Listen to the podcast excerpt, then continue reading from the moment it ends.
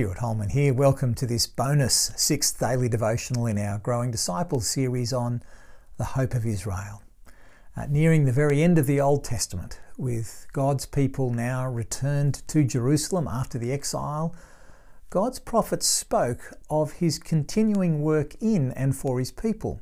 He would bring new life with a new covenant, a new heart, a new spirit, and salvation out of judgment in the day of the Lord, that moment when God would arrive in person in the midst of his people.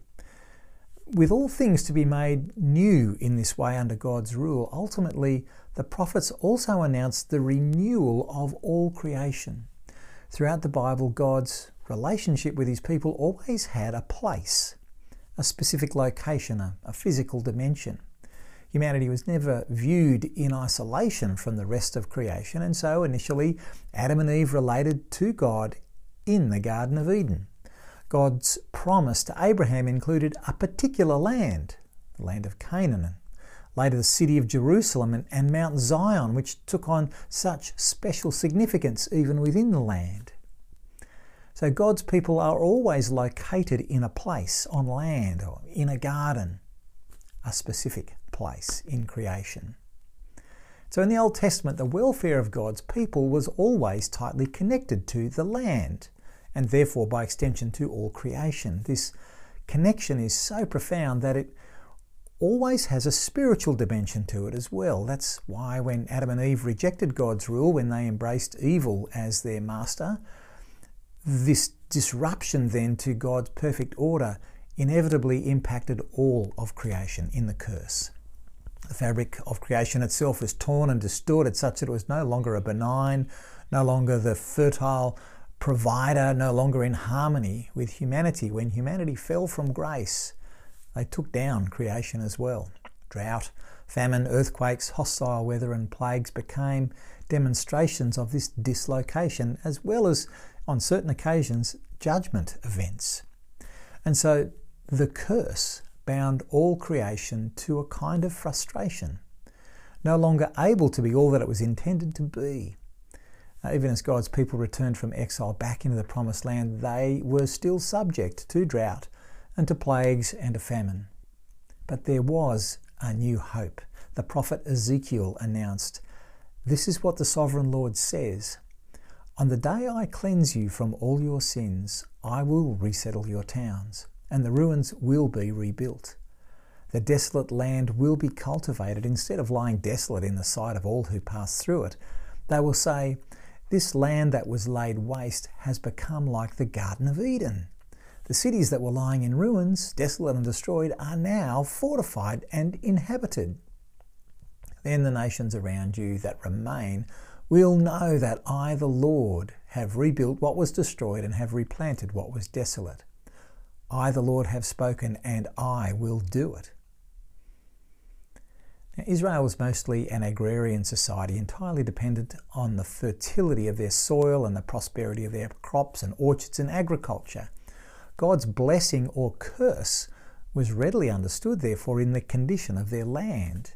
Uh, the promised land, laid waste and abandoned, would again be fertile and carefully ordered, said Ezekiel. When desolation turned to fertility, the reverse of the curse would now be complete. But to those who continued to reject God and refused to repent, the prophet Isaiah had this message. "Therefore, this is what the Sovereign Lord says, 'My servants will eat, but you will go hungry. My servants will drink, but you will go thirsty. My servants will rejoice, but you will be put to shame. My servants will sing out of the joy of their hearts, but you will cry from anguish of heart and wail in brokenness of spirit. You will leave your name for my chosen ones to use in their curses. The Sovereign Lord will put you to death, but to his servants he will give another name. Whoever invokes a blessing in the land will do so by the one true God. Whoever takes an oath in the land will swear by the one true God. For the past troubles will be forgotten and hidden from my eyes. See, I will create a new heavens and a new earth. The former things will not be remembered, nor will they come to mind. But be glad and rejoice forever in what I will create, for I will create Jerusalem to be a delight and its people a joy. I will rejoice over Jerusalem and take delight in my people. The sound of weeping and of crying will be heard in it no more. So in the day of the Lord, there would be a radical distinction between those who turned back to God and those who remained unrepentant. God's servants would rejoice. They would eat and drink and sing, enjoying the prosperity of the land. For the past troubles would be forgotten and hidden from God's eyes. Metaphorically, obviously. The coming day of the Lord would be such a radical moment that its setting demanded nothing short of a new heavens and a new earth. Uh, notice that there is a, a radical change, and yet there is also continuity. There is still a heavens and an earth, the dwelling place of God and the dwelling place of humanity. In this radical renewal, there is still a Jerusalem. That is, there is still a place of meeting for God and humanity, which was the significance of Jerusalem, a place for rejoicing and delight, where weeping and crying are no more. So the hope of Israel included this renewal and restoration of the created order. Now, we have so many questions about what will this new creation be like, and what will we be like in this new creation? God gives us only the most important information throughout the Bible, enough to enrich our hope and to keep us looking forward and to fix our to fix the eyes of faith on God's future. And so uh, the Apostle Paul confirms this to the Romans. He writes, "For the creation was subjected to frustration, not by its own choice, but by the will of the one who subjected it, in hope that the creation itself will be liberated from its bondage to decay and brought into the freedom and glory of the children of God." We know that this new creation will be experienced fully then, when the children of God enter into their glory at the final return of Jesus to rule God's kingdom on the day of the Lord. Until then, the creation is a, a slave to decay and frustration. But then it'll be brought into the same freedom and glory that God gifts his adopted children. Our own experience of redemption will include, therefore, a renewed creation. And I suggest that this is the same creation, or something very similar, that is to be become now again everything God ever intended it to be, everything Adam and Eve were supposed to share in Eden by living with God. And so in light of creation's continuity and discontinuity in the renewal of all things, and humanity's role as stewards over creation, Christians have a particular role in caring for our environment now.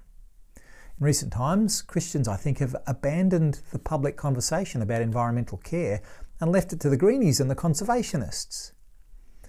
And so I wonder, how good would it be for Christians to publicly advocate for environmental care on the basis of God's gift of stewardship and his imminent return? And how good would it be for Christians to be known for their practical day-to-day care of the environment as a means of expressing their hope in God's coming kingdom? The book of Revelation in chapter twenty-one, of course, quotes Isaiah's declaration of a new heavens and a new earth. But the image there is overlaid with the New Jerusalem image, uh, with this identification that the New Jerusalem, the new creation, is also the bride, God's holy people, beautifully dressed for her husband. The two images refer to the same thing, the same reality of God living with his beloved people in a renewed creation where heaven, God's dwelling, is united with earth, humanity's dwelling. So the ultimate hope of Israel, inherited by the Christian church, is that God will live in the midst of his people in a renewed creation to their immeasurable delight and joy. Indeed, since they are the bride, his bride, They have been prepared through resurrection and given a new covenant, a new heart, and a new spirit, the Holy Spirit, all in this setting provided by God, a new creation. Next week, our Growing Disciples course and daily devotions launch into the New Testament, and uh, Ness Hughes is going to open up the Gospel of Luke for us then. So until then, uh, stay safe, and may God bless you in these unusual days.